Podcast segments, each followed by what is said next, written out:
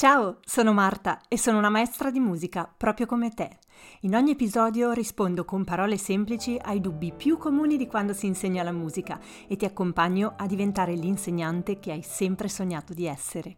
Con queste nuove puntate andremo a parlare di didattica, continueremo anche a parlare di organizzazione, come gestire meglio il nostro lavoro. Semplicemente con questi nuovi episodi andiamo ad ampliare la nostra visione e un argomento che per il 2023 vorrei proprio approfondire insieme a voi è la didattica, perché molto spesso sul mio profilo Instagram, una maestra di musica o via email mi arrivano uh, delle richieste da insegnanti di come faccio a insegnare questo come uh, le più uh, disparate e mi sono accorta che questo potrebbe essere un uh, aiuto per tutti gli insegnanti che si approcciano a questo lavoro o che magari insegnano da tanto ma che non hanno mai approfondito dei dubbi. E appunto questo è un format interattivo in cui rispondo alle vostre domande. Potete farmele sia via email info maestra di musica.it oppure direttamente sul mio profilo Instagram una maestra di musica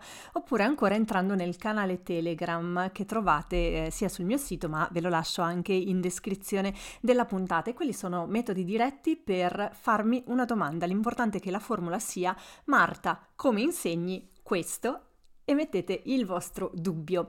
Oggi rispondo alla domanda di Alena che ha compilato il form per lasciarmi la domanda e eh, io chiedo anche qualche informazione così riesco anche a conoscervi meglio.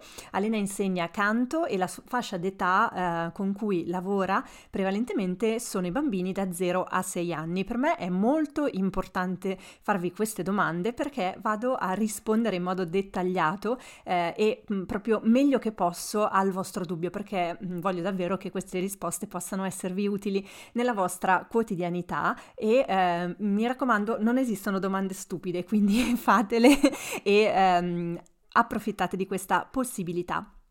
Alena ha chiesto: Marta, come insegni a un allievo ad andare a tempo dando i giusti accenti ritmici?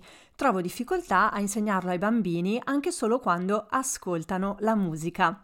Grazie Alena perché è una domanda super interessante su cui da insegnanti molto spesso eh, con cui dobbiamo fare i conti perché ehm, a seconda dello strumento che insegniamo ovviamente, però succede molto spesso che ehm, insegnanti, eh, cantanti, piuttosto che eh, qualcuno che insegna uno strumento prettamente melodico, tenda a non eh, lavorare la parte ritmica. All'interno di, epi- di, questo episodio andremo insieme a vedere le eh, varie caratteristiche eh, che dovrebbe avere il nostro insegnamento sul ritmo e come sempre io sono aperta al confronto e vi aspetto assolutamente assolutamente nei commenti perché dobbiamo generare una rete, dobbiamo mettere in circolo le informazioni.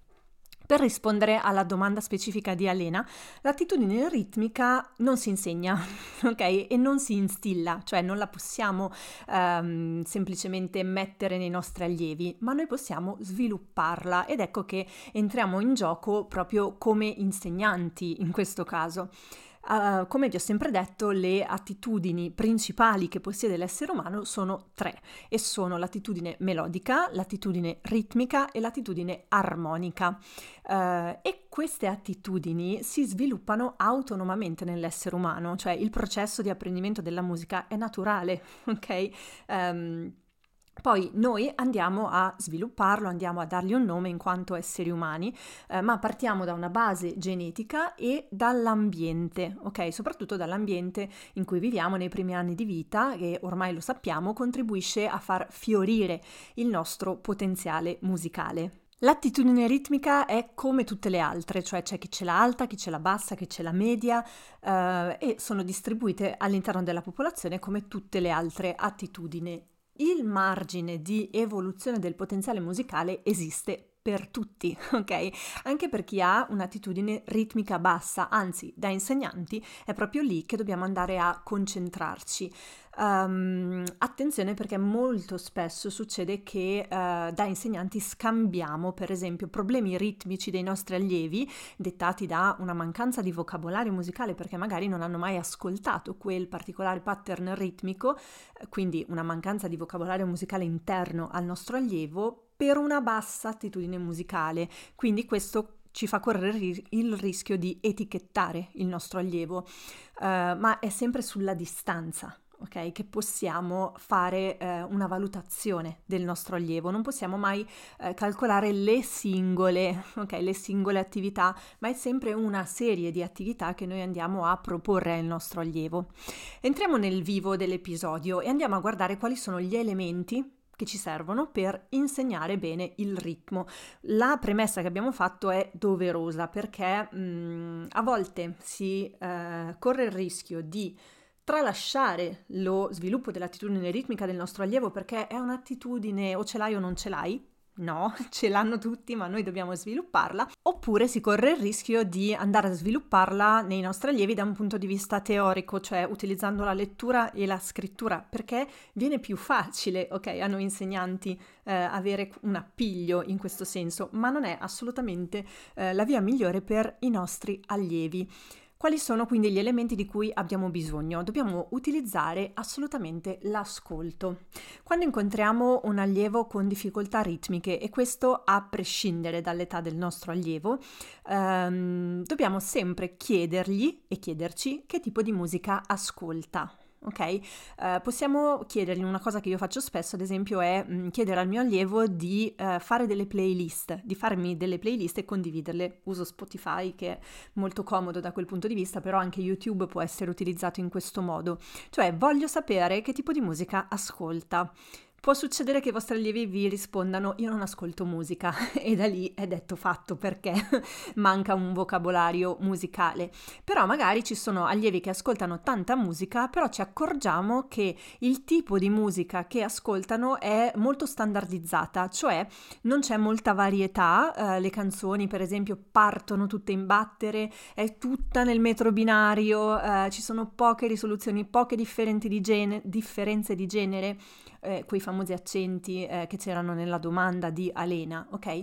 Quando ascoltiamo Uh, possiamo, anzi dobbiamo, utilizzare musica anche molto complessa e varia, soprattutto quando vogliamo andare a sviluppare un vocabolario musicale uh, e la base, ok, il, l'ascolto è la base della nostra piramide di apprendimento. Più i nostri allievi ascoltano musica, più sarà facile insegnare perché il loro vocabolario interno sarà già bello ampio, anche a prescindere da noi. Questo um, se viene fatto ovviamente nei primi anni di vita, come io per esempio lavoro con i bambini da zero anni in su, eh, questo va a dare all'essere umano assolutamente una marcia in più quando si parla di apprendimento eh, musicale e eh, per esempio Alena se la fascia con cui lavori di più è proprio lo 0-6 anni, ehm, ancora ha, maggior valore ancora questo che stiamo dicendo eh, e ehm, in quella fascia d'età il ritmo non lo insegniamo, lo facciamo assorbire,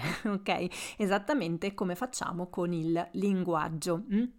Quando invece andiamo ad insegnare eh, e scegliamo un particolare brano eh, proprio perché vogliamo, ad esempio, andare a lavorare su una determinata cellula ritmica, allora lì dobbiamo scegliere un repertorio ad hoc. Non possiamo utilizzare semplicemente i brani che ci piacciono, che piacciono al nostro allievo, dobbiamo fare un'attenta selezione e magari parleremo in una puntata proprio del eh, repertorio che possiamo scegliere, perché abbiamo bisogno che il nostro allievo colga l'identità ritmica ogni brano e ogni singolo aspetto ritmico di quel brano. Quindi l'ascolto è sempre la via.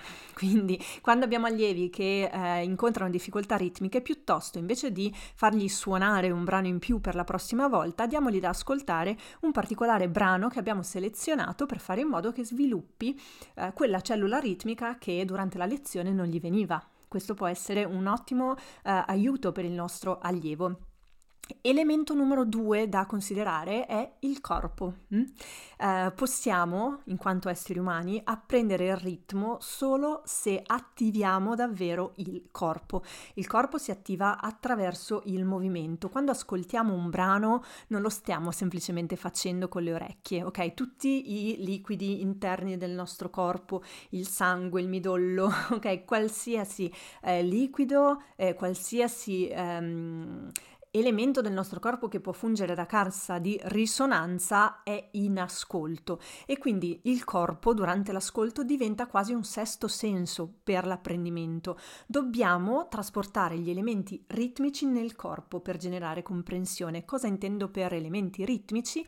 Eh, I macro e i micro, per esempio, cioè i macrobit e i microbit. Questi sono proprio gli elementi base che ci servono per stabilire il metro. Non possiamo insegnare ehm, o pretendere che il nostro allievo vada a tempo se il nostro allievo non sa nemmeno in che metro siamo. Questi sembrano dei concetti, magari per qualcuno banali, magari per qualcuno astrusi, ok? Perché eh, si può pensare che, vabbè, il metro lo, lo, prendo dalla partitura, ok? Però se per esempio all'interno di una lezione di canto abbiamo un brano di Lady Gaga e il nostro allievo non legge la musica perché non abbiamo necessità di fargliela leggere, ma andiamo a lavorare attraverso un apprendimento in audio orale, ehm, ecco, Lì come facciamo? Lo facciamo attraverso il corpo, ok? Ma anche per chi legge bisognerebbe passare da una comprensione prima corporea. Se volete, come sempre, approfondiamo. Fatemi domande quando qualcosa eh, che dico in questi episodi non vi è Chiaro. Quindi come insegni questo? Come insegni il ritmo? Andiamo a fare un breve recap di tutto quello che abbiamo appena detto. Innanzitutto ricordiamoci sempre di considerarlo un processo, non una singola attività da insegnare. Quindi consideriamolo nel tempo, un po' ogni lezione, un po' di pattern ogni lezione, un brano da ascoltare con una particolarità ritmica ogni lezione. Eh, non valutiamo mai solo la singola attività, poi ce ne dimentichiamo fino a quando il nostro allievo non ripresenta una difficoltà ritmica. No, non funziona così, è nostro dovere di insegnanti andare a lavorare ogni volta volta sul ritmo e soprattutto imparare davvero come fare. Non utilizziamo i brani di repertorio come brani di insegnamento. Sono uh, più complessi i brani di repertorio. I brani di repertorio sono quelli che piacciono ai nostri allievi, quelli che utilizziamo per uh, far crescere la motivazione nel nostro allievo, ma non tutti questi brani hanno un'identità precisa, possono risultare complicati. Quindi quando scegliamo un brano per l'insegnamento del ritmo, andiamo a uh, essere sicuri che abbia un'identità di metro precisa um, e che l'elemento nuovo che io voglio insegnare al mio allievo sia facilmente coglibile, non può essere semplicemente nascosto all'interno del ritornello, dove il ritornello contiene già magari un modo che il mio allievo non ha mai, um, con cui non è mai venuto in contatto e quindi la sua attenzione è um, distratta da altro. Poi teniamo presente i tre elementi che abbiamo citato quando lavoriamo sul ritmo e questi tre elementi eh, sono l'ascolto, il corpo e i pattern ritmici. Infine, dobbiamo sempre avere cura di lavorare sul ritmo e di non trascurarlo. È facile dire il mio allievo non sente il ritmo, ok? Se noi non lo abbiamo mai aiutato a farlo, quindi dobbiamo smettere di pensare che eh, il ritmo sia una competenza che uno ha o non ha, ok?